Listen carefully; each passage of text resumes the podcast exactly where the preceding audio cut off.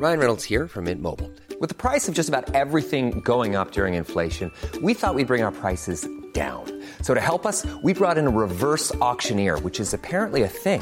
Mint Mobile unlimited premium wireless. Ready to get 30, 30, bit to get 30, bit to get 20, 20, 20, bit to get 20, 20, bit to get 15, 15, 15, 15 just 15 bucks a month. So, Give it a try at mintmobile.com slash switch. $45 upfront for three months plus taxes and fees. Promo for new customers for limited time. Unlimited more than 40 gigabytes per month. Slows. Full terms at mintmobile.com.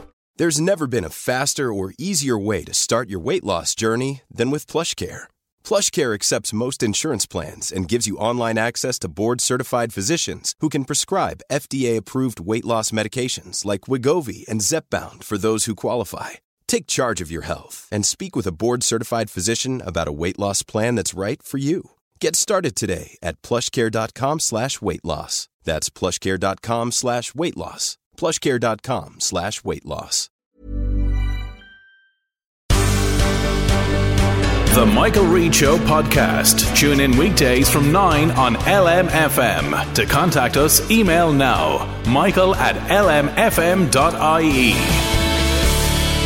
Friday morning, the 10th of June. Good morning, with much debate and discussion from now till 11am. This is Michael Reade on LMFM. Interest rates, as you know, are set to increase next month for the first time in 11 years. Russia's unjustified aggression towards Ukraine is severely affecting the euro area economy, and the outlook is still surrounded by high uncertainty. High uncertainty, that's uh, the bad news, but there was uh, some good news from the ECB yesterday. But the conditions are in place for the economy to continue to grow and to recover further over the medium term. That's good news, uh, but it was short lived and soon turned back to bad news. Inflation is undesirably high and is expected to remain above our target for some time. But it wasn't all bad news. We will make sure that inflation returns to our 2% target over the medium term. How they do that is probably where some of that good news ends, and uh, it's more bad news. We intend to raise the key ECB interest rates by 25 basis points at our July monetary policy meeting. And the bad news from the ECB looks likely to get worse as time goes on. Looking further ahead, we expect to raise the key ECB interest rates again in September. In September, so that's 0.25% plus 0.25%, combining to increase rates by a half a percent in September, but it could well be worse than that. If the medium term inflation outlook persists, or deteriorates, a larger increment will be appropriate at our September meeting. Another 0.25% adding on to that half a percent, and interest rates could increase by three quarters of a percent, possibly by September.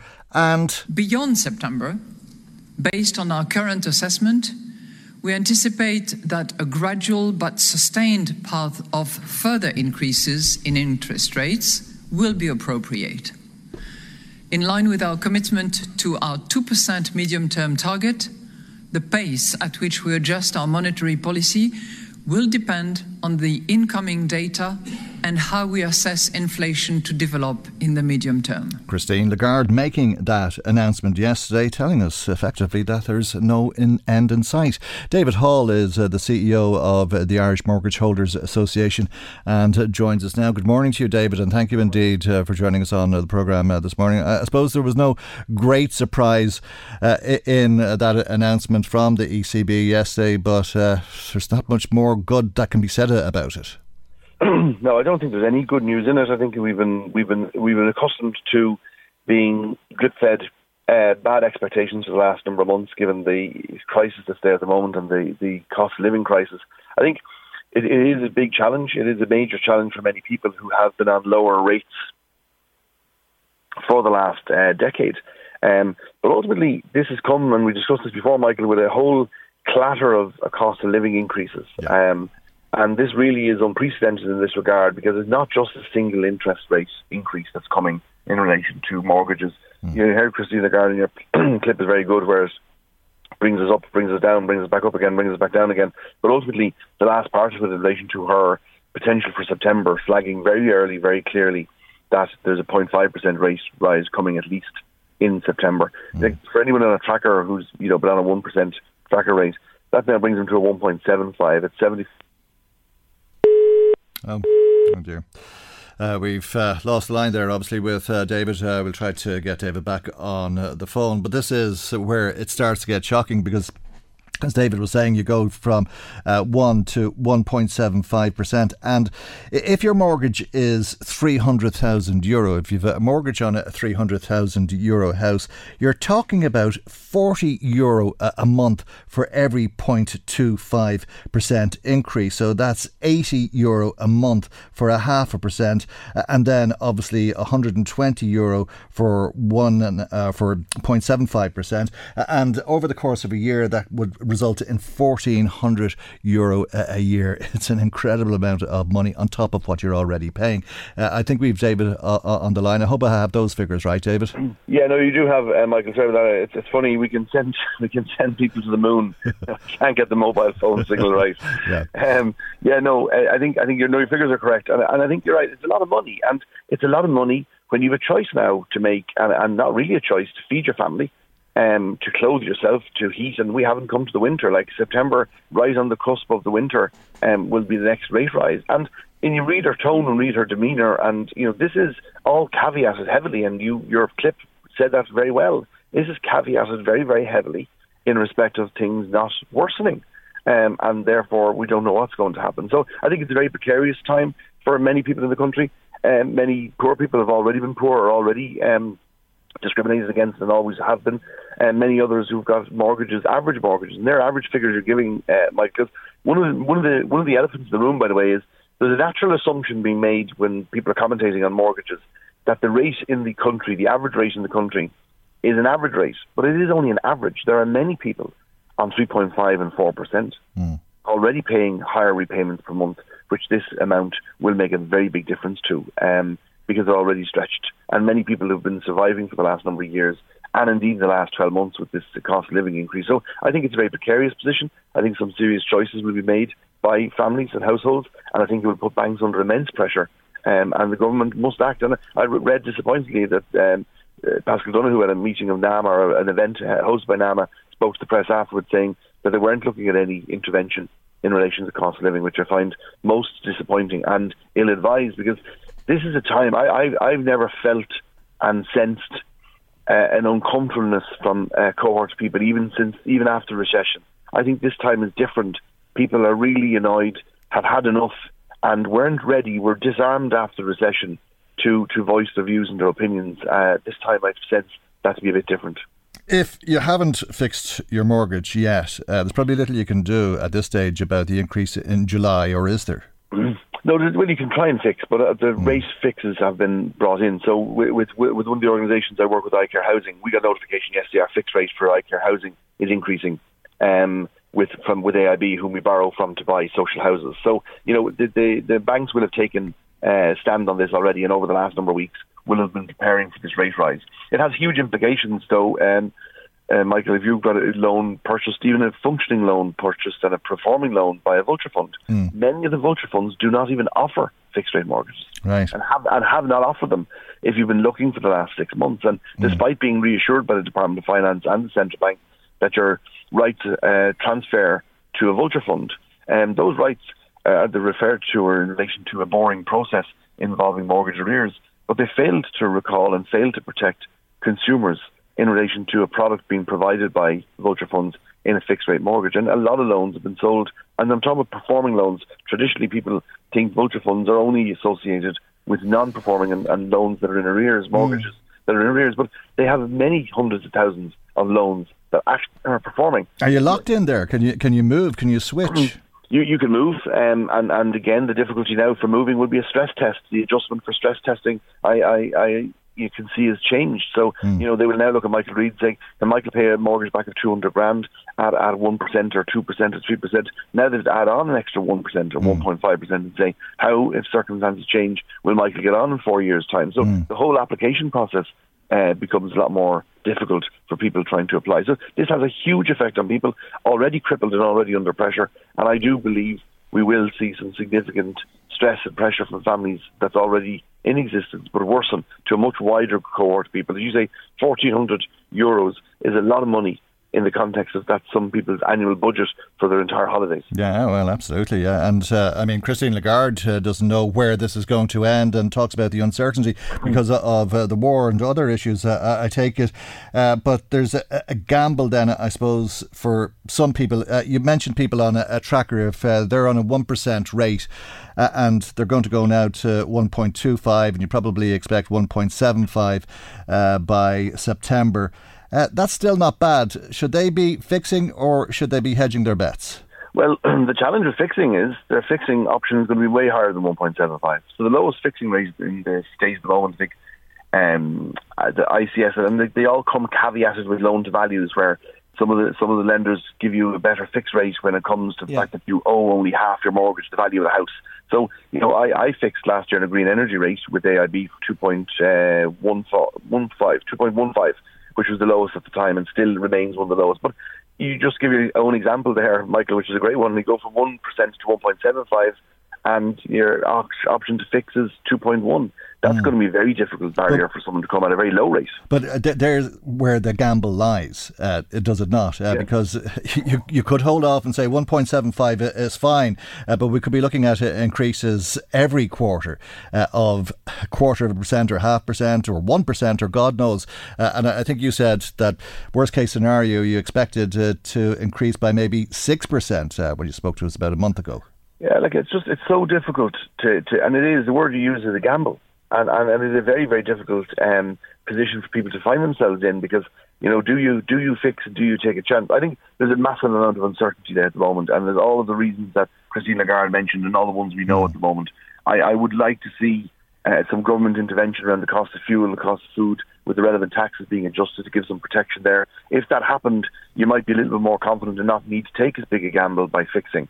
But I, I think it really depends, Michael, on the rate mm. being offered, and th- those rates we're not going to know about until after today, because since yesterday's announcement, they'll all be factored in, and, and also in advance.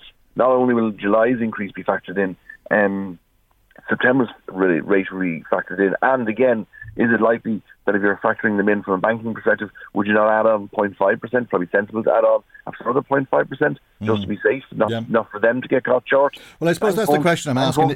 If you're paying 1% at the moment on a, a tracker and you're looking at uh, what's left at the end of the month, and you're saying there's no way I could survive if it went to three, four, five percent type of thing. Uh, if you can fix at two point one, uh, is that what you'd advise? Yeah, I think I think that's where you need to make a call between one, the gap between 1.7 and the fixed rate. The smaller that gap is, it has to be worth your while um, looking at fixing. But also remember, someone who's been on one percent, Michael, isn't used to three quarters um, uh, an extra percentage point mm. or three quarters extra charge on the mortgage per per, mm. per month. They've been used to that for ten years. Their entire lifestyle has been adjusted to deal with that, and any reserves and any extra money they have already, food, clothing, heating, fuel, have taken a chunk out of that. Mm. So I think I think the, the concern would be if it's believed or felt, and, and generally, you know, that rates would go much higher than what's been looked at for the end of this year, then fixing, once the banks don't gouge at the fixing rates, has to be worthwhile for certainty in a very uncertain world. Okay, if you could afford uh, the interest rates to go up to five or six percent, uh, should you hang on uh, and see if that's what happens? Uh, yeah, because I, they may I, not I, go as high. I mean, not go that high, and, and, and yeah. not anyone I think can yeah. afford that because many people who've been even in recent years in borrowing, you know, the, the borrowing criteria was three and a half times people's salaries, and banks would have stress tested those um, loans, they wouldn't have stress tested them to that level, Michael. Like, mm. this is a massively difficult situation for everybody, and I feel, apart from the stress that people will be under and genuine pressure, I feel banks and vulture funds will get stung here. Um, and, you know, because many people will leave them correctly so as being last to pay to make sure that they can feed their families, fuel their homes and their cars, and ensure that they're warm. And um, I think not many people can allow that happen. I think that's where the real stress will come. That once you go beyond uh, 0.5 and, and mm. 0.75, you will need certainty. And uh, but don't forget, in six months' time, if you're looking for certainty, that certain the price of that certainty has gone up again. All right, well, it'll be a, a very uh, nervous Christmas. I, I, take it for some people uh, as expected, or uh, if as expected, the rates increased by 0.75. Um, do you expect that if they go past that, you'll be looking at repossessions? Like I think there's been there's been so there's currently there's 24,000 households in mortgage arrears that are older than longer than five or ten years. I find it very very difficult, Michael, and you and I have debated this robustly mm. over the years, as have other commentators, and I've been a staunch, correctly advised and correctly taking the line that a bank in circumstances where you don't pay your mortgage can legally repossess your home. Many, many thousands of loan houses have been repossessed and voluntarily surrendered, but there are 24,000 people who are in long-term mortgage arrears According to the banks and the central bank, there's 16,000 of those households they believe will lose their homes, yet they haven't opted to their homes. I find it very, very difficult to strongly scare someone into saying they're at imminent risk of losing their homes. Mm. Um, when the evidence as currently provides uh, that that's not the case. And it's a very difficult situation because it's not the right thing to advise someone to do not to pay the mortgage. Mm. There is a risk, there is a technical risk. But if you were to look at the, the evidence that's before me, the Irish Mortgage Holders Organisation has never been as quiet in its li- lifetime history of 10 years at the moment. So much so, we're, we're restructuring the organisation at the moment because many banks have not issued proceedings against um, people who are in mortgage arrears. I don't know if they're going to give them a free house. I don't know what they're going to do. But ultimately, there's evidence there from the banks and the vulture funds that say they believe 16,000 households, 48,000 people will lose their homes. That's their numbers, not mine. And I'm saying to somebody you should be paying your mortgage because you're at risk of repossession. And they're looking at me as if to say, You're right, David? Are you serious? I'm in my house for 10 years and I'm not seen any repossession. So it's a very, very mixed message. It's a very difficult situation. And uh, we find ourselves in a very awkward spot at the moment where the right thing to do is to encourage people to pay their mortgage. But if I'm hungry and I'm cold and I need to get to work, mm. I'm prioritising those over any mortgage. Okay. Leave it there for the moment, David. Thank you indeed for joining us as always. David Hall is the CEO of the Irish Mortgage Holders Association and co founder of iCare Housing. Michael, Reade on LMFM. Now, we'll be speaking uh, with uh, Minister Damien English a, a, little bit later on in uh, the programme, uh, and I believe uh, the Minister will be updating us on the hospital situation in Navan. As you know, uh, a meeting is to take place on Monday between uh, the public representatives and indeed the minister as well as HSE officials. There's uh, a lot of speculation about what might come from that meeting, and we should have an update, as I say, later in the programme today from Minister Damien English on the future of services in Our Lady's Hospital in Navan. Stay with us for that. Paddy Duffy in touch with us uh, this morning by text. Thanks as always uh, for your message to the programme, Paddy. And Paddy says the government has to be very careful with uh, the way it's treating the public right now. Remember, our people have taken the financial crash Fianna Fáil, then austerity, Fine Gael, COVID, housing, and the health crisis. And now uh, there's this massive increase in the cost of living. He says, I, I don't think people can take much more. As I, I said, uh, the government needs to be very careful just now. Thank you indeed, Paddy Duffy, for your message to the programme. Now, let's uh, talk about uh, the system of direct provision. As you know, uh, there is a plan in the programme for government to end the system of direct provision. This is where people seeking asylum in uh, this country are, for a large part, provided uh, with uh, food and board and uh, weekly allowance, a stipend, and that is more or less the situation until they get immigration status. but uh, whilst there is this plan to end the system of direct provision, there's 40% more people living in direct provision than was the case a, a year ago when there was 8,260 people living in direct provision. That's increased now to 11,689 people. Nick Henderson is the CEO of the Irish Refugee Council and joins us now. And a very good morning to you, Nick, and thank you indeed uh, for joining us on the programme. Uh, that's a disappointment, I'm sure. Yeah, it is a disappointment, and it, it may be for your listeners just to give a bit of background about why it's happening. It's for three reasons. Firstly, there is an increase in the number of people seeking protection in Ireland. Uh, that's against the backdrop of the pandemic, where numbers dropped very considerably and they're now rising again. Uh, and then, secondly, there are very considerable delays in the asylum process if you applied for asylum today, it's unlikely that you'd have a decision within, on current projected figures, within a decision within two years. And then finally, for those people who do get status, it's becoming harder to leave. And I think there is approximately 2,500 people who are living in direct provision who, in theory, can leave, but in practice can't because of the mm. housing crisis. Yeah, they, so it, there's no there's nowhere for them to go, or they can't afford to go somewhere, as the case may be. Yeah. Yeah.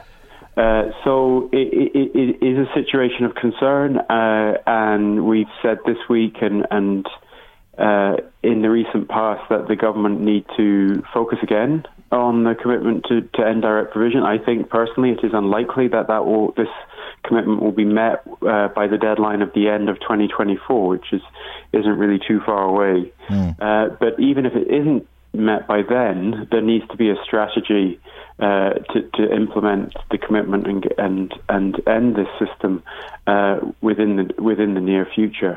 But it is a challenging situation as well. Let's not forget there there is we're welcoming many refugees from Ukraine, which is very important.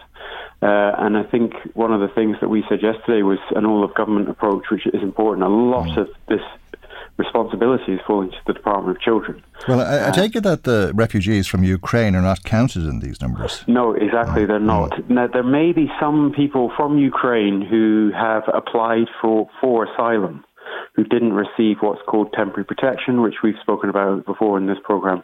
Uh, temporary protection was uh, is a, a, it's been on the on the books if you like for, for more than 20 years, but it's never been activated. It was activated after the Russian invasion, so all Ukrainian people who fled after the Russian invasion are entitled to that across the European Union. Some, particularly at the beginning, may have entered the asylum process because they're a, a particular profile or at risk, uh, say from the Russians or, or, or, so forth. So some of those people, but it's not many. I think it's only something like 150 or 200. Mm. Uh, and this is the highest number of people in direct provision ever in this country. Uh, it is uh, higher than when it peaked uh, last time in 2022, I think, in April. No, I beg your pardon. Uh, uh, in 2002. Yeah, no, in 2002, yeah. Yeah, 2002 would be, that was the I, I, ha- I don't have the figures in front of me, but it's mm. certainly getting close. it, it was very close. Eleven thousand six hundred then. It's now eleven thousand six hundred eighty-nine. Yeah, exactly. Uh, but this uh, at a time when the numbers you would have hoped would be coming down, and as you say, there are reasons. There's the housing crisis uh, and things like uh, COVID, uh, which uh, would have stopped a, a lot of the work. but we've seen examples of how thirty-five thousand people or thereabouts can come to this country and don't have to wallow in the system of direct provision, which has been the case for many of the these people. Uh, and we've also seen uh, the amnesty for people living in this country introduced. Uh, why have the figures not come down because of the amnesty? Well, I think the, that's one of the points is that the figures of people who have status, in other words, have received a positive, positive decision through the regularization process, they are starting to increase, and therefore the number of people with status will increase. So these figures may eventually even themselves, not even themselves out, that's mm. not the right phrase, but drop slightly if it, is, it becomes gradually easier to leave direct provision. But there's several processes going on at the same time, one of which is the regularization process, which may be partly res- as a result of this. But there's, there's so few op- opportunities for somebody to move out in terms of the lack of affordable private, private rented sector or uh, affordable ha- properties, for example. Mm. Um, so it, it, that's I think the decisions are starting to come through on the regularization process. I think the deadline is the end of July, so there's really only two months left, less than two months now, uh, and and that is an important uh, measure by the government. It's one that we very much welcomed um, as it, as it to, to try and deal with this very considerable backlog that also exists. Okay, uh, and nearly 5,000 people are in emergency uh, accommodation, uh, apparently. Uh, I take it that's feeding into other problems in the country. We've seen uh, the cost of hotels uh, in Dublin, four or 500 euro, but it wasn't just hotels, B&Bs and hostels and everything were charging a fortune. Yeah, I, I, being honest, Michael, I don't know if the two are related. Mm. You know, that, that I think there may be other pressures on the hotel system. Um, for example, shortages of staff or a huge boom in after the pandemic built up demand for, for holidays and so forth. So I don't know if they are mm. uh, they are if they are connected. But what is obvious is that this is also a, a, an expensive process for the state. Let's not let's be clear yep. about that. Mm-hmm. And there's probably very little, if at all, any you know value for money uh, in, in, the state in this process. It, it's uh, short term, high expenditure. Uh, with little um, medium or long term thinking involved, mm. unfortunately. Mm. Yeah, well, the long term thinking uh, has shortened, uh, obviously, since uh, the white paper and the programme for government. Uh, this should all uh, be finished. This system of uh, direct provision should be finished uh, by December of 24. Have you any confidence that that will be the case? I, being honest, Michael, I don't. I just don't see how that's po- that's possible now, and I think the the fault lies with the government for that. But there's also sort of environmental or, or things that are going on. For example, the Ukraine crisis that have affected it as well. So I would be very surprised uh, if that commitment was met, I think there is some good work being done by government, but it's at risk of being overwhelmed by other problems and uh, issues at, at mm. the same time. So I, I think that maybe and it may be necessary for the state, and I think Roderick Minister Roderick O'Gorman has already said it, said this in the Dáil that that that that date is under pressure and is in doubt. Um, but maybe and it's an opportunity for us to sort of look again, for the state to look again at that goal and see how they can realistically get to it soon, even if not by the end of 2024, which is what are, where are we at now, two and a half years ago, away if it's the end of 2024. So it's still a long way to go. Um, but on current pro- projections, I think it is, as you've said, given the number of people in, in direct provision, I think it's unlikely. Okay, Nick, we have to leave it there for the moment. Thank you indeed, as always, for joining us on the programme. Nick Henderson is uh, the CEO of the Irish Refugee Council. Michael, Reade on LMFM. Now, the silage season is underway, and uh, the Road Safety Authority, together with the Irish Farmers Association, are appealing to motorists to take care on the roads as uh, the number of tractors, trailers, and other farm machinery become very visible and indeed sometimes inconvenient, uh, as I think we hear every year from people who are disgruntled. One of uh, the messages uh, coming uh, this year from the Road Safety Authority to farmers is to stop and let other vehicles pass by if traffic is building up behind a tractor. Let's speak to Paul O'Brien, who's uh, the Environment Chair of the IFA, the Irish Farmers Association. Good morning to you, Paul, uh, and thank you indeed uh, for joining us on the programme this morning. It's a very, very busy time of the year, undoubtedly, for farmers, but there can be a lot of frustration on the roads. Well, good morning, Michael, to you and your listeners. And yes, I can understand that uh, any road user would be never like to be held behind a slower moving vehicle. Um, and look, everyone has busy lives. But really, what we're looking for at the moment is just a little bit of understanding from everybody. Um, it is a busy time on farms, as you've said. Tractors, combines that will be out probably in the next six weeks. They are big, slow moving vehicles. So we would ask everybody just to have a bit of patience. Those vehicles, they need to get on with their daily work and um, as soon as there's an opportunity, they should pull over to let as many people pass as possible. But really, I suppose, Michael, the key message is, is that everyone has to have an understanding. Everyone's a road user. Everybody has responsibilities, and there's nothing as bad as an accident and um, you know the carnage and, and the, the, the, crisis that happens after that. So, so I'm just appealing to everybody today, particularly the farming community. Mm. If you do have an opportunity, pull over, when it's safe to do so and let traffic pass you by. Yeah, absolutely. Uh, uh and stay calm if you're behind a, a tractor. It's a, a two way street, isn't it? Respect uh, going both ways. And look, um, it, it, really is. And I do, uh, but I do feel that um, know, accidents are accidents by their definition. They happen because something's gone wrong. And um, but you know, obviously, people are working to deadlines. They want to be at a certain place at a certain time.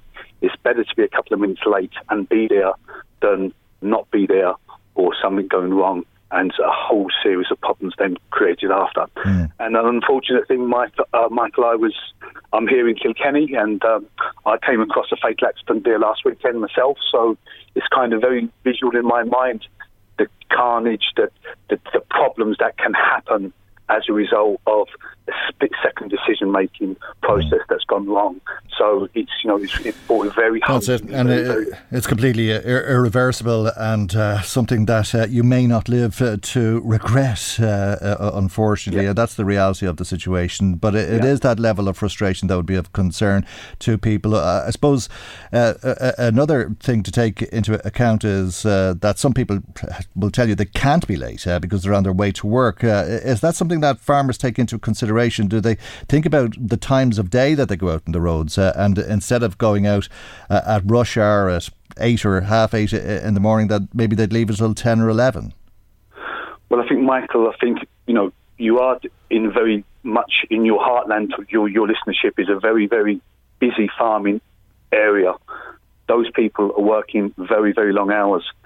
A lot of those people their day starts maybe six o'clock in the morning, and they're probably during the middle, particularly silage season or cutting season, there's windows of opportunity, and they're trying to maximise those windows of opportunity.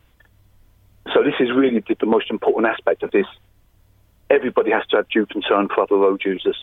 If there isn't an ability for a farmer to pull over to let that traffic go by, then do it.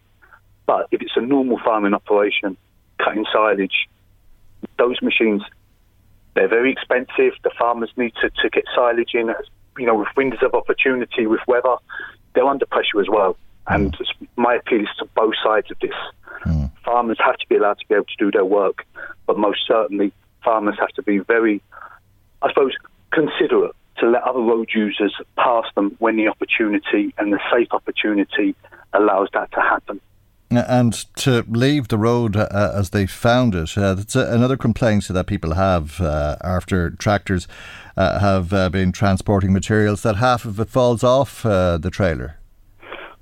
Well, we wouldn't like half of it to fall off the trailer, but obviously, if a farmer is bringing coming from a muddy field onto a road, there is a he needs to tidy that up. He needs to make sure that those that the, as much of the tractor's tyres are cleaned as possible before he actually goes onto the public road. So there is an onus on the, on, on the farmer as well. But obviously, you know, particularly certain times of the year as we go into the autumn, where you harvested maybe make crops of maize and crops of fodder beet and those type of crops that would be the autumn harvested crops.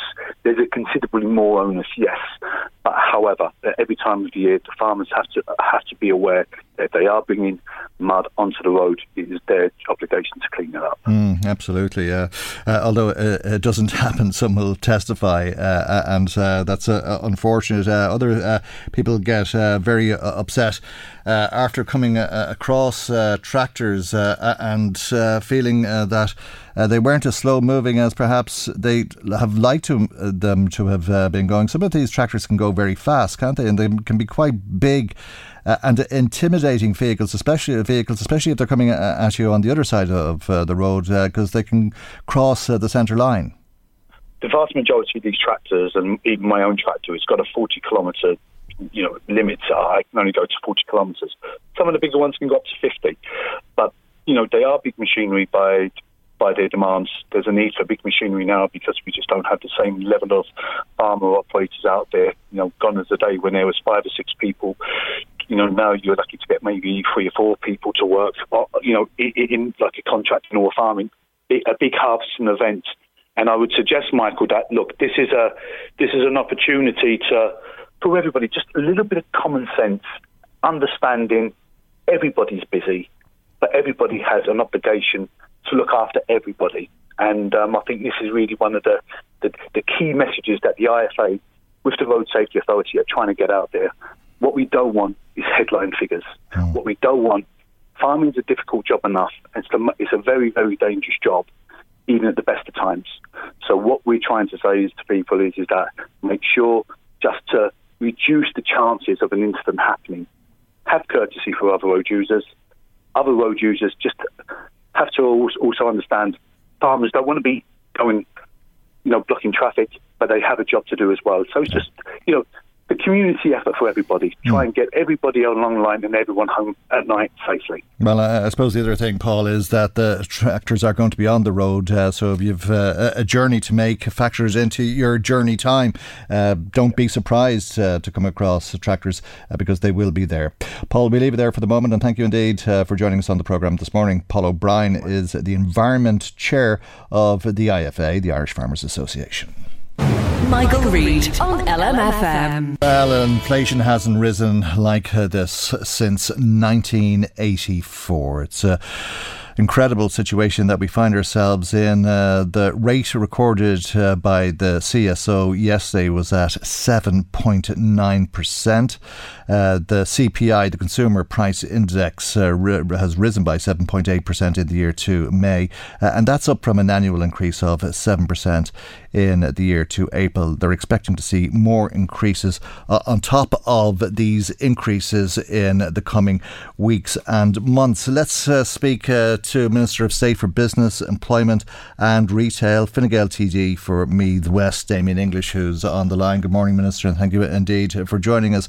There some hard times for a lot of people at the moment, and it would seem much harder times to come. Look, Michael, I think it's, it's fair to say, yes, we're in a very difficult stage uh, inflation, as predicted, has gone extremely high, uh, and you know there's no sign of it relenting over the next couple of months. So we have to plan for a difficult autumn and difficult spring in relation to inflation. Of course, everybody hopes that costs will come back down, but you know, working with Paschal Donohoe, Department of Finance, we, we have to assume prices will stay high and inflation will stay stay high for the next probably six, 12 months anyway, uh, and we will plan to deal with that both this year and next year. Uh, it's difficult times for, for families, there's no doubt about that. And certainly as we come into the autumn, it will get difficult as you know the cost of heating our homes and that comes back on into play as well. So, mm. you know, a lot of the work now over the next couple of months will be preparing the budget response to that to assist uh, low income families, uh, fixed income families, the squeeze middle as well, who are trying to make all costs meet and try to address some of the pressures here. And I'm going to be honest, Michael, I think everybody is all over the world in terms of government. Governments can't deal with all these costs but they certainly need to assist as much as possibly can to take some of the pressures off and to relieve some of the, the, the ongoing cost of living as well mm. uh, by, by, by addressing service costs. But as well as that, we have to understand and try to make sure that we protect uh, our own budgets as well, that we can still borrow money, but that we can invest in services, invest, invest in capital expenditure, and invest in our economy, which I think is the one positive that's very strong here. Is that last week we've confirmed over two and a half million people have work. So that's and it, that'll help people if the economy is going well and people are at work it will be a major assistance and it gives the government finances to be able to respond to assist families. But it's to, we need to work out now the best way to reach those families in need, uh, in most need, o- over the next couple of months. And that's what we will do, building on the packages that were announced already since, since the, uh, mm. the last few months, mm. of over two and a half billion as well. Yeah, and it's a, lot of money, and there's no disputing that. Uh, as you say, uh, two and a half billion already uh, being put in to try and help people cover these costs. And a, a lot of uh, the increases in costs are out of uh, the government's control and out of the control of governments uh, across Europe and beyond. Uh, but how bad might it get if the government can't cover all of these costs? Uh, what might that mean for people? The difficulty, Michael, here is, uh, you know, we've probably come through 10 years of practically zero inflation in most cases, most costs, with low interest rates for mortgages as well. You know, uh, people had other difficulties trying to deal with the with the outcome of the financial crisis a couple of years ago. But in terms of cost base, there wasn't much changes. So it's all coming at the same time now over the last seven or eight months. It, it was caused, you know, started with Brexit, uh, really put pressure on because of COVID, but then the war in Ukraine has really uh, added to the to the problems here for everybody. So the whole supply chain in terms of products is completely out of sync, and that's a major issue. But a lot of the issue here is around energy costs. Um, and again, you know, we, we have taken some very serious uh, sanctions on, on Russia, and that's you know to, to, to, try to help all those in Ukraine and, and push Russia back mm. away from a war. But that does come with a cost to, to ourselves, every other country as well. The energy situation, you know, in some cases, the, the supply of energy has been, has been ramped up, uh, which uh, um, coming out of COVID, that was due to happen anyway. We would have predicted before the war in Ukraine that energy costs would have been coming back down from July this year onwards. Now that's not happening because of Ukraine and Russia, but that supply is increasing in other areas, so that might bring some relief towards the back end of the year. But you have we have to assume for now that it won't. And um, so what we'll focus on now with the budget is so, so the initial you know, the, the response in the last four or five months was around trying to that 200 euro energy credit, which was a major assistance to all households. Mm. The extra 125 for fuel allowance. So if you're on fuel, fuel allowance, you have seen an increase of about 50% compared to last year in that assistance, which is a, a major help. But again, it's fair to say, Michael, doesn't cover all the increase in the energy costs. We have brought the VAT down, we have brought the excise duty down on petrol and diesel, and we have to look at that again to see how best to intervene. But for, for myself and our work, will say in, in, in Fine Gael, in focusing the shape of the of the budget now, along with the Fianna Fáil and the Greens, we're going to focus on trying to reduce the cost, uh, the, you know, the cost of mm. actually living. So we're going to focus on trying to reduce childcare uh, costs, which will probably be in, in the line of universal childcare subsidies to increase that again, reduce public transport again, or keep that mm, 20 percent reduction as fast as possibly can. The childcare, even yesterday, you know, we, we it was confirmed that the, the removal of um, hospital charges for under 16 year olds, which is a major assistance as well. The drug repayments amount is down to 80 euro a month. At one stage it was 140. So there are little things that will help. And I think the best way we can try to address uh, an, an, inflationary problem is hit in at all the different costs that are affecting us where mm. we can and where government have influence. Because you're right, we can't control the cost of energy long term, we hope to be able to address that. Mm, but it, it, it's not just energy, of course, Minister. It's across the board, uh, and every time energy increases, so does the price of spaghetti, and every time the price of uh, spaghetti increases, so does the price of wages, uh, yeah. and so on.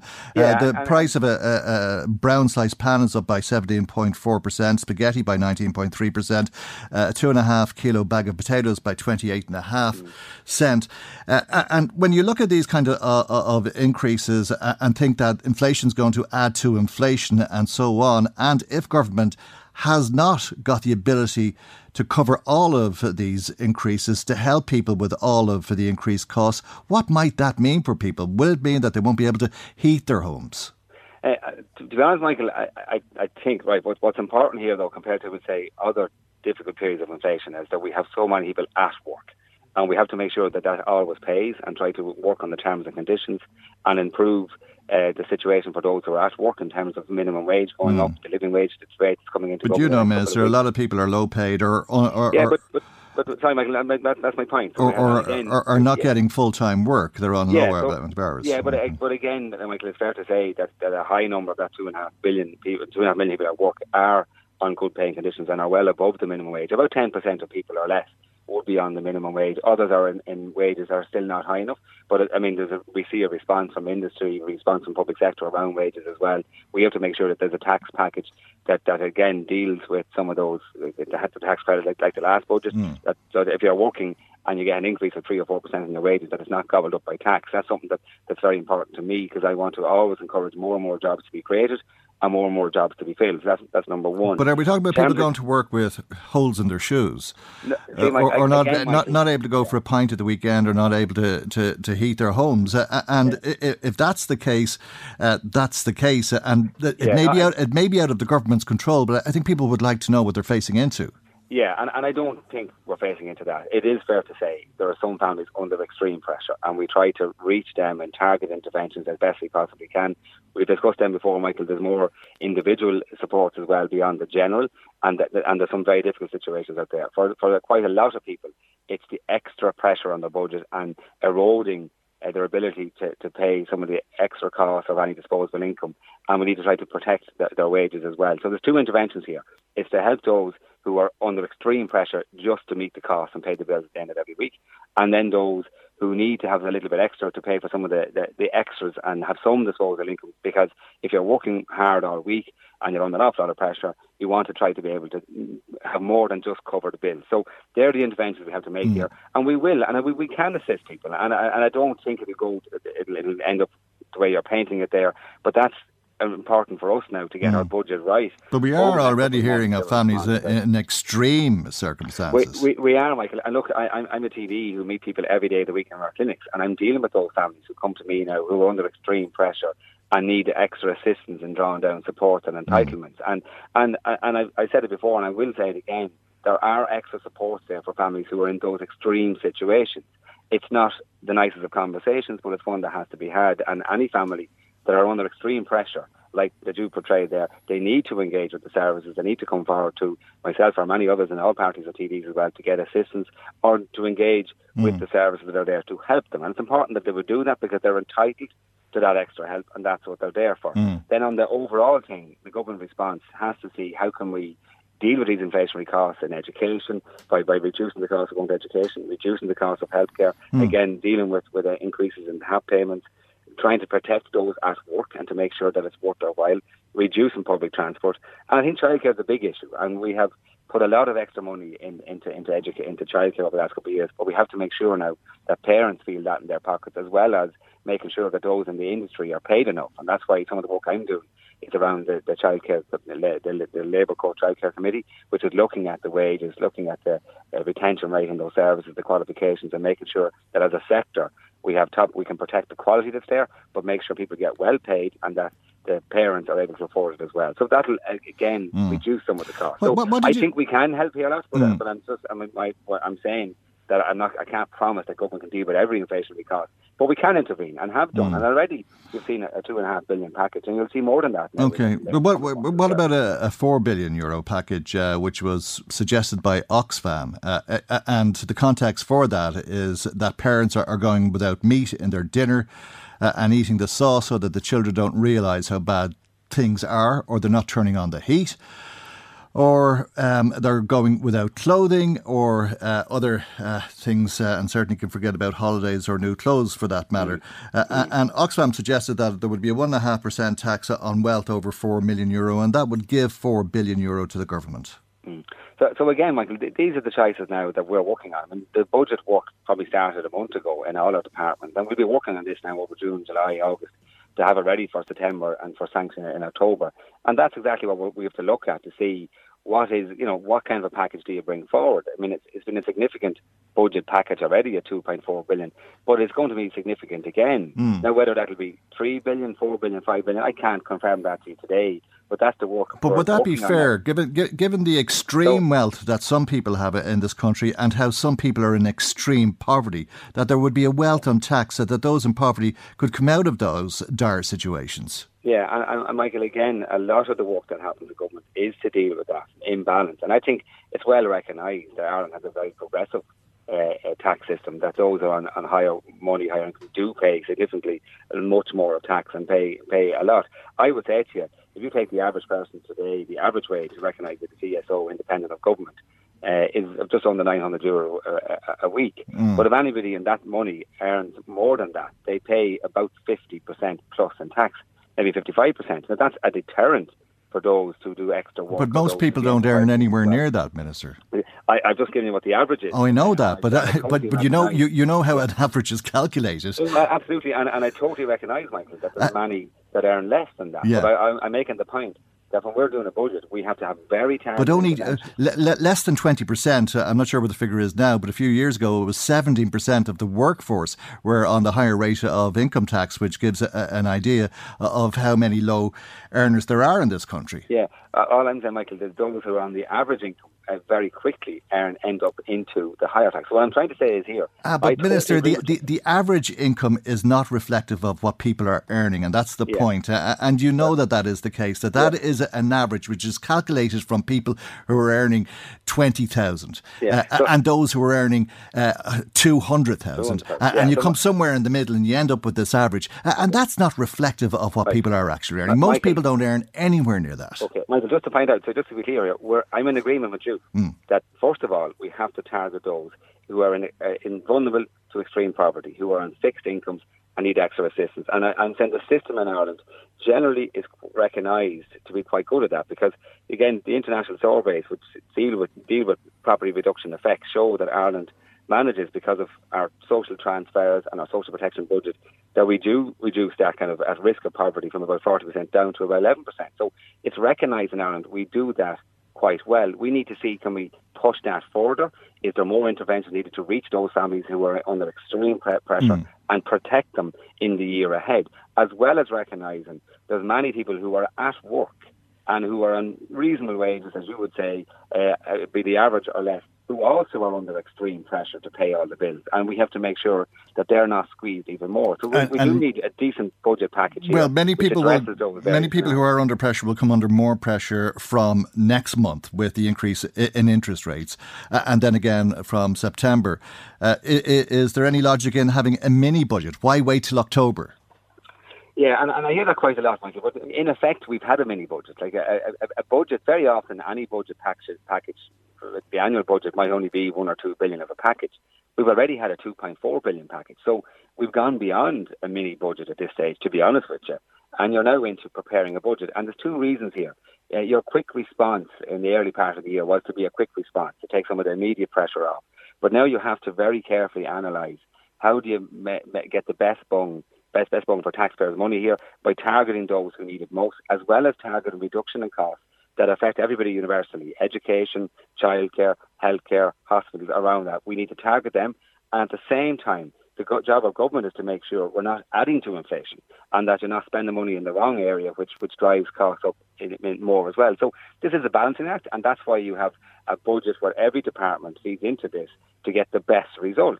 Uh, and that's, we're all contributing to that now, and you will see the outcome of that in, in a couple of months. And that will be in time to protect people coming into the autumn and into next spring. But bear in mind, what is what will help us in our budget is that thankfully there's quite a large jobs recovery coming out of COVID, and people are at work. Some are on low wages, some are middle wages, higher wages, but there's a lot of people at work. Mm. And that does increase the taxes available to government to use to respond in targeted ways. And that's my job now, Michael, and I'm happy okay. to discuss it with you. We need mm-hmm. to focus in on those things as well. And a big part of that will be to reduce the cost of living for everybody, take the cost out of living, yeah. which is reducing the cost of education, healthcare, childcare, as well as very targeted interventions like fuel allowance, like, ta- mm. like tax credits. They're all very key to make this happen. It's the balance we want here because we're under significant pressure with inflation. I mean, the figures you're talking, mm-hmm. 7 or 8%, yeah. coming on the back of 10 years of low inflation, uh, puts everybody under pressure, and we need to be able to tackle that as well, you know. Okay, Minister. Michael, when I am, I just want to touch on the, on, mm. the, on the hospital. As you know, we have a big discussion, a big debate on the hospital next Monday, which is the first of many meetings around the, the future of Navan Hospital. But I'm listening to people telling me the hospital is closing in June or A&E is closing in June. I want to be very clear. That's not happening. Uh, and Minister Donnelly has been very clear on that. Um, for a long number of years now, uh, there is there is uh, a desire by some people in the hospital group and the, and and HSE to make changes in Navan Hospital. Minister Donnelly was very clear last year, and I was very clear with you last October that that is not planned to happen. It is not happening.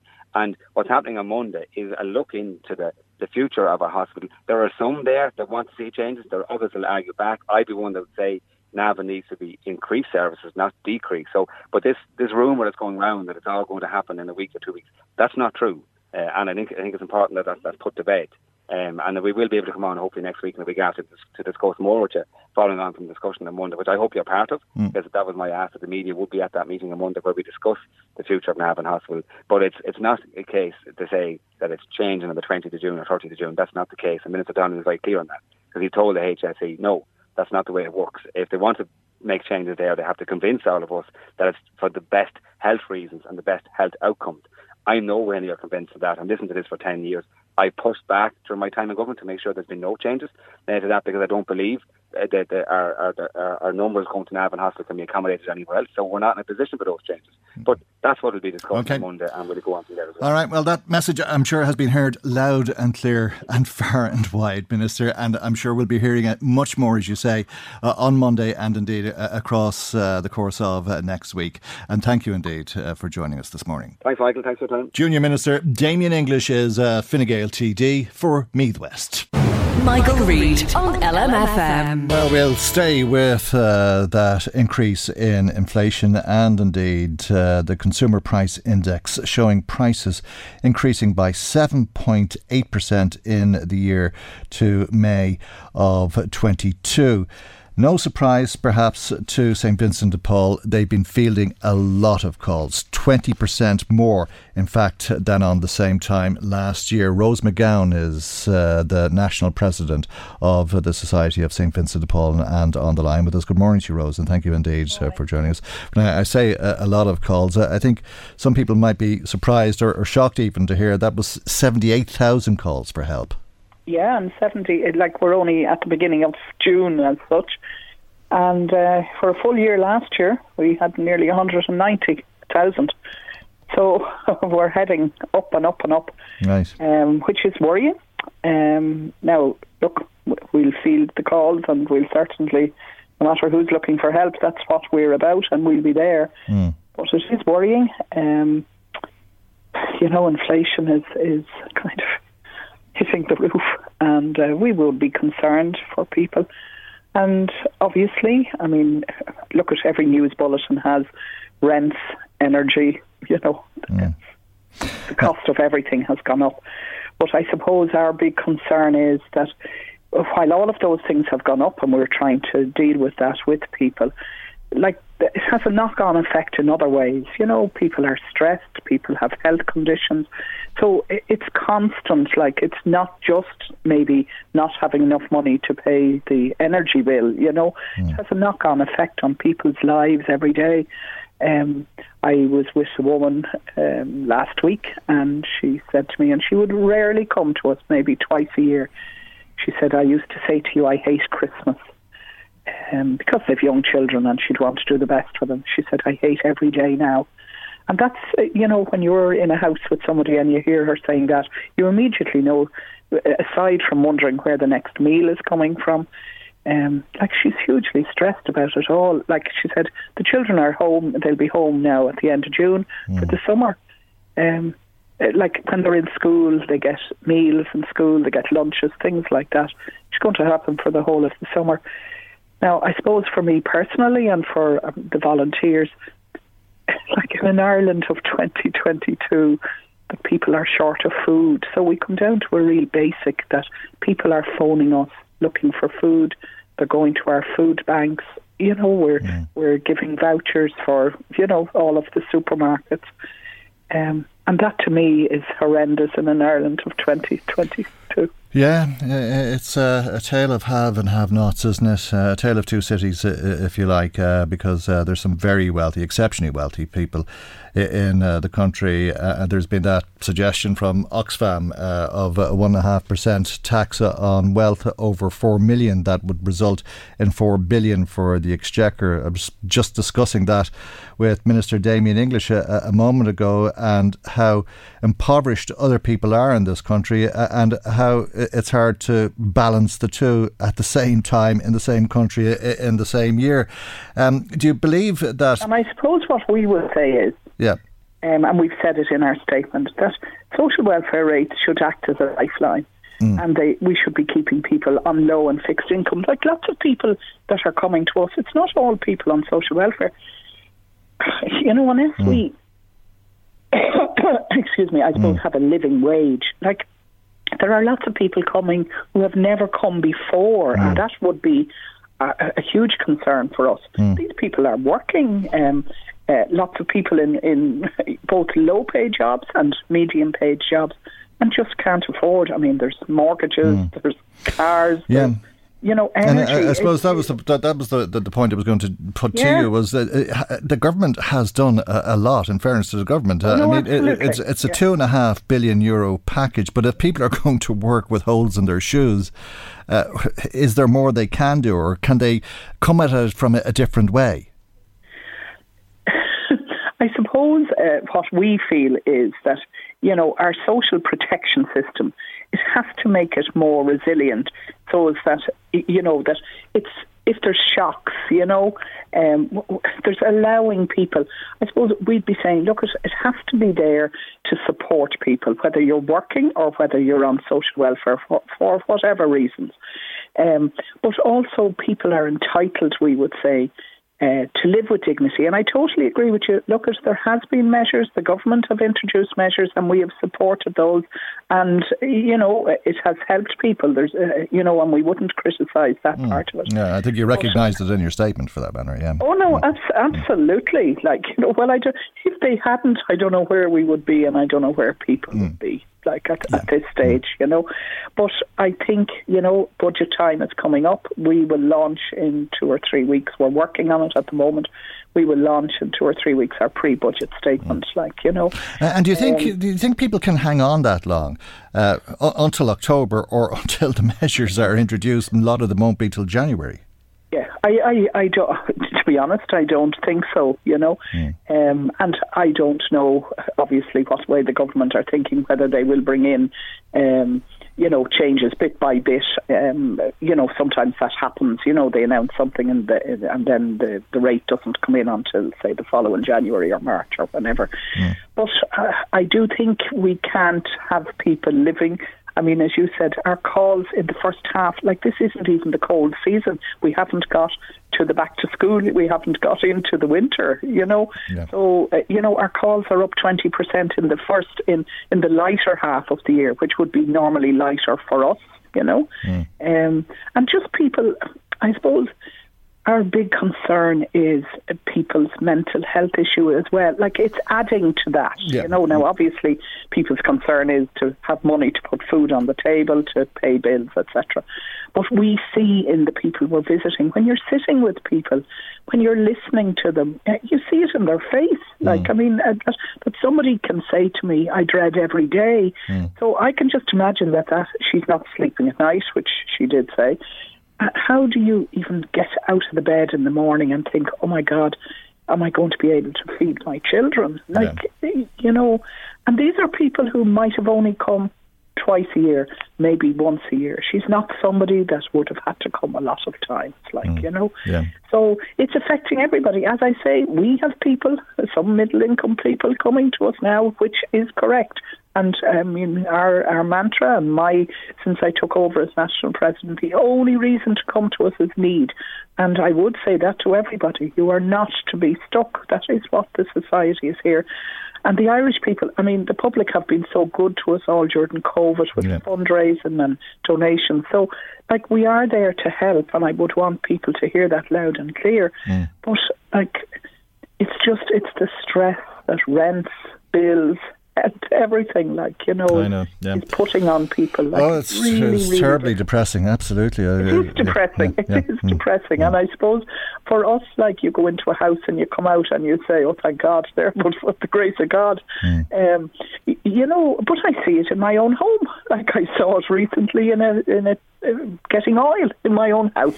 So like, you you see it in your own bills. Like you know, I'm paying bills like everybody else. Yeah. So everybody uh, everybody is feeling it. Uh, some uh, started feeling it sooner than others, of course, oh, uh, yeah. and the pinch is just too tight yeah. for some at the moment.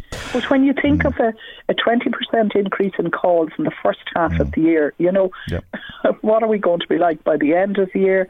And then, as know, the calls increase, the percent the percentage will increase along with it, undoubtedly. Oh, absolutely, because uh, we're coming into the winter, like, and we're coming into you know, uh, back to school. Um, you know, and, and that's a huge uh, cost back to school. So it's more pressure. Mm. But um, and as I say, look, it's a combination of everything. It's rents, it's energy, it's food. But I'm hugely concerned that um, I'm a long time in this society and while originally we might have been helping with food years and years ago to help people budget, now we're bringing food, uh, well, we're giving vouchers or they're going to food banks because they haven't got the money to, to buy food. Now, you know, I have a huge problem with that. I know, I know. Uh, thankfully, St Vincent de Paul is there, or, unfor- or, or, or, unfortunately, if you don't mind me saying, uh, because it's, uh, you know, uh, I mean, when you think of all of the wealthy people in the country and the distribution of wealth, uh, unfortunately, in some ways, St Vincent de Paul has to be there. Uh, but thankfully, St Vincent de Paul is there when people find themselves in such a, a situation. and it's something, as you say, and you sounded very keen to let people know that if they're in need, you're there for them. Uh, and also, uh, St Vincent de Paul uh, is there if people want to contribute to help people who are less well off, of course.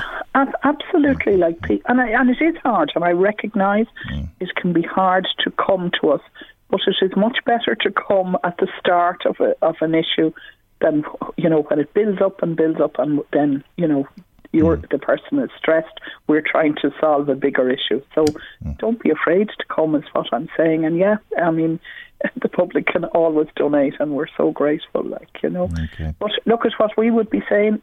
You know, social welfare has to act as a lifeline. You know, it has to keep people um, able to live. You know, okay. and it's it's the only way to protect people.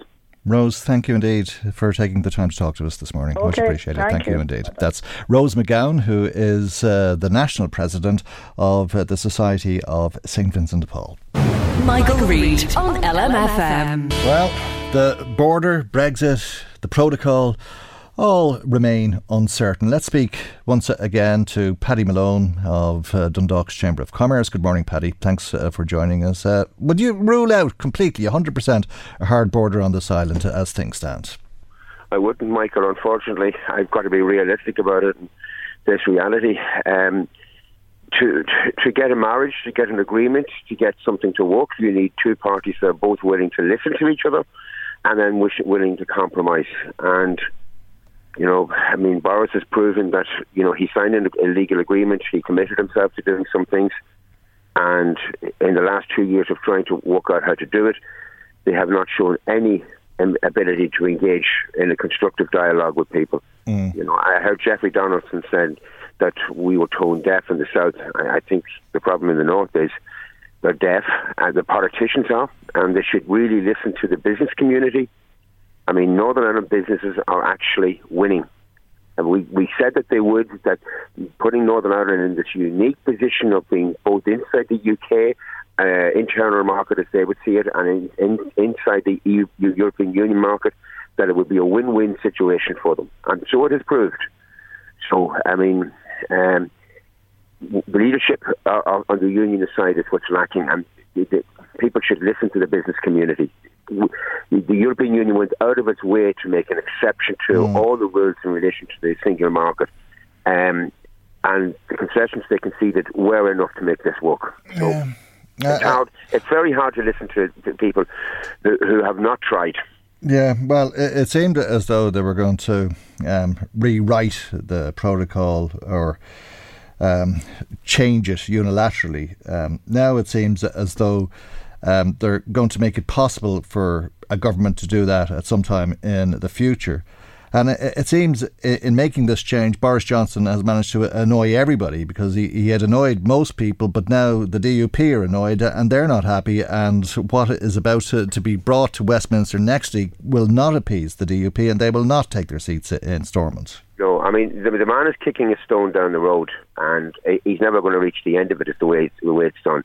The, the mechanism that if he wanted to bring this to a sharp conclusion would be to trigger Article 16 and actually force the EU and, and the UK into a, a, a high-powered negotiations and reaching a settlement. But he hasn't.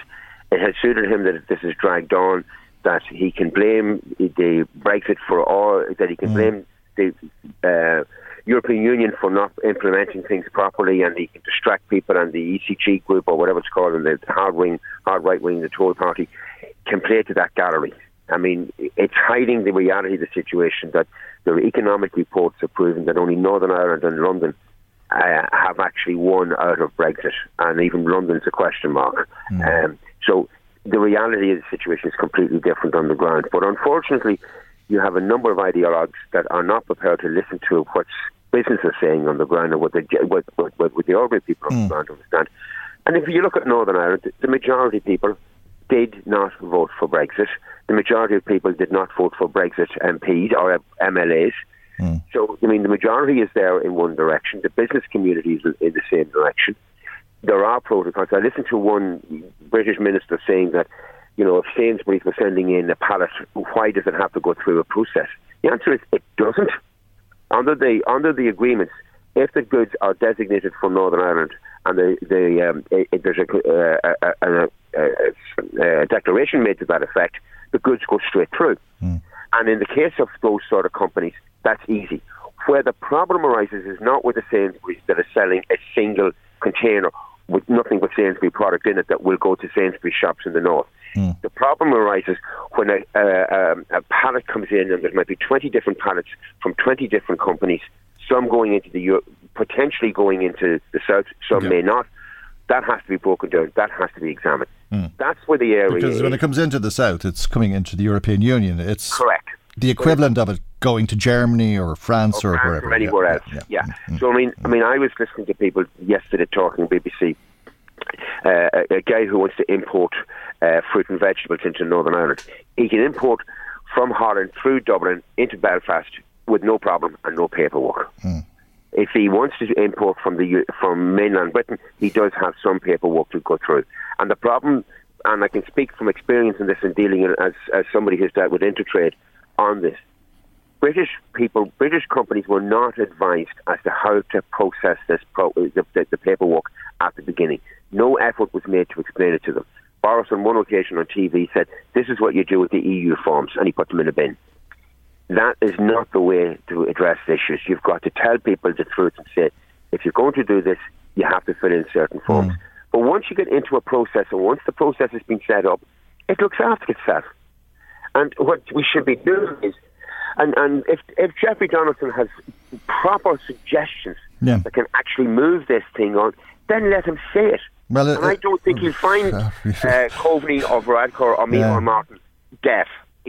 No, no, no. But you may be wasting your breath asking him to say it, uh, uh, that, and that's the problem. Uh, uh and uh, I suppose the fear is if this whole thing goes belly up, uh, I mean, it's going to impact everyone in every corner of this island and further afield. but particularly so along the border. will you speak to members of the chamber? Are, are, are they nervous now? They're worried. Um, they've seen the protocol work.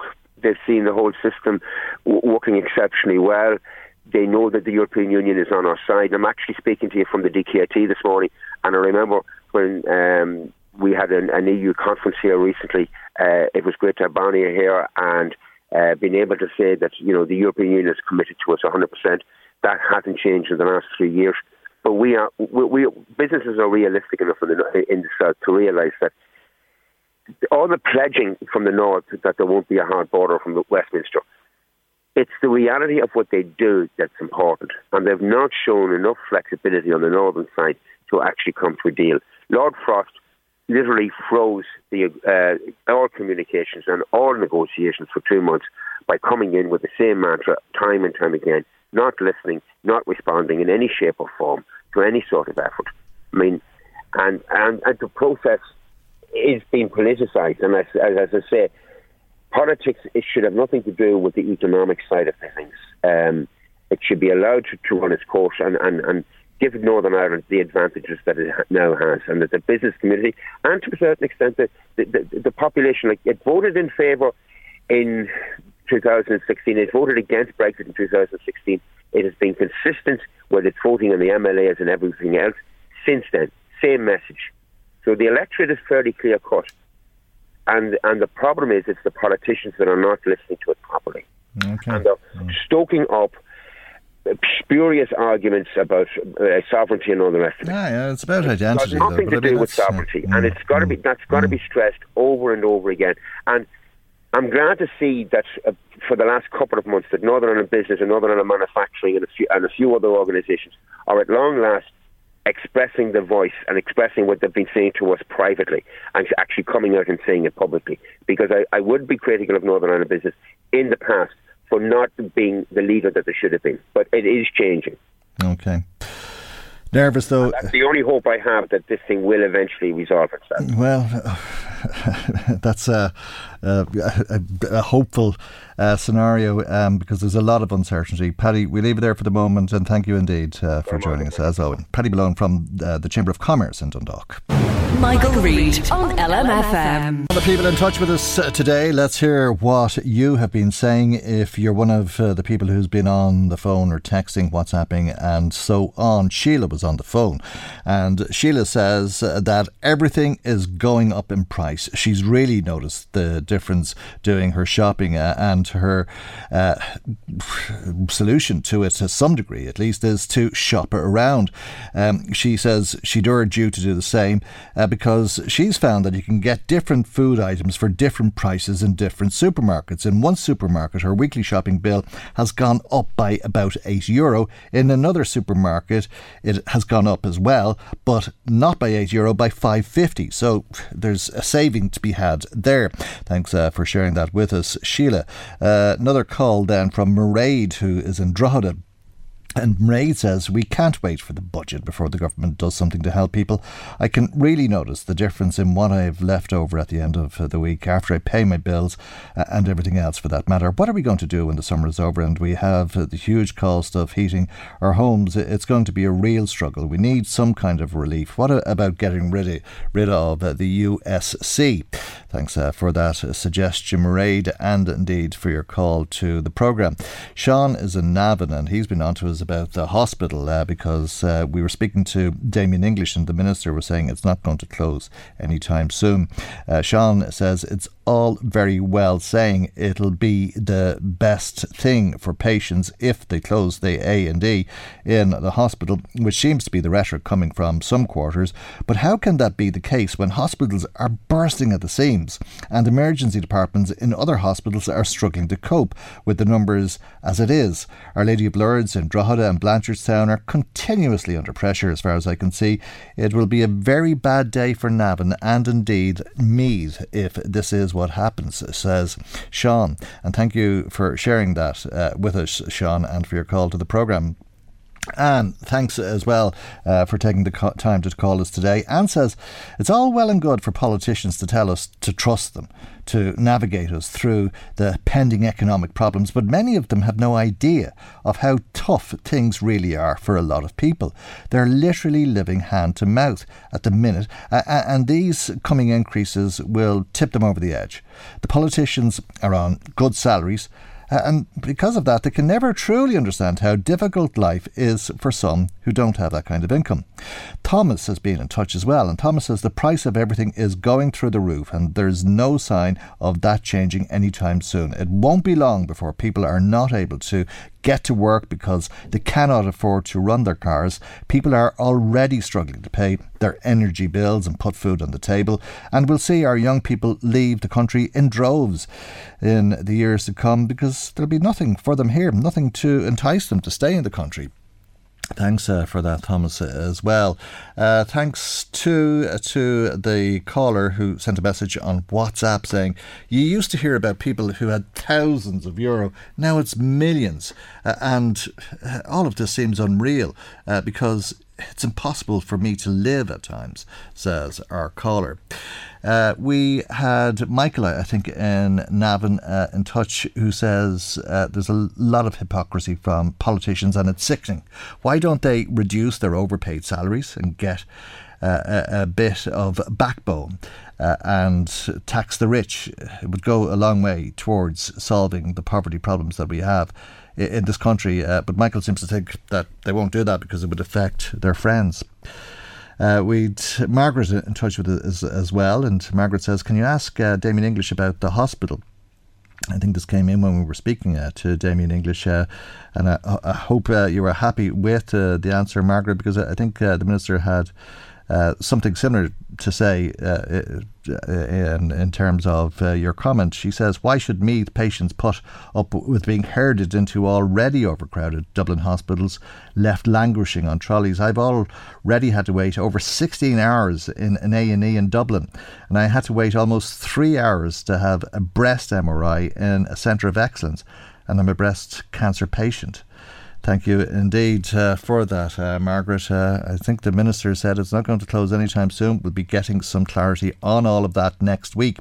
Uh, we'd aim Eamon No Party in touch saying, Michael, 10 euro out of every 50 of fuel goes in VAT. Uh, so the government should cut that tax now. Uh, of course, the government did a, a lot to bring down uh, the price of fuel. Uh, we were talking about tractors holding up traffic a little bit earlier on with the IFA. Dave was in touch with us then. He says, What about uh, slow moving cyclists who are, are, cycling in groups and holding up lines of traffic?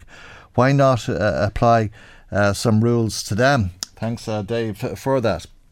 Well, as you know, there's a, lot going on in America at the moment about uh, Donald Trump uh, and indeed the attack, the riots on uh, the American Capitol back on January 6th, and the Select Committee on investigating uh, the January 6th attack on the US Capitol has started to hold public meetings. Uh, it was aired on television last night, and the committee's chair is Bennie Thompson. Donald Trump lost the presidential election in 2020. The American people voted him out of office it was not because of a rigged system. It was not because of voter fraud. Don't believe me? Hear what his former attorney general had to say about it. I warn those who watching that this con- contains strong language. Mm, it does contain strong language, as Bennie Thompson uh, warned you, uh, and as he told you, this is uh, the former Attorney General William Barr. No, just what I, I've been. Through, I've had. I had three discussions with the president that I can recall. One was on November 23rd. One was on December 1st, and one was on December 14th. And I've been through sort of the give and take of those discussions. And in that context, I made it clear I did not agree with the idea of saying the election was stolen and putting out this stuff, which I told the president was bullshit. And, uh, you know, I didn't want to be a part of it. And that's one of the reasons that went into me deciding to leave when I did.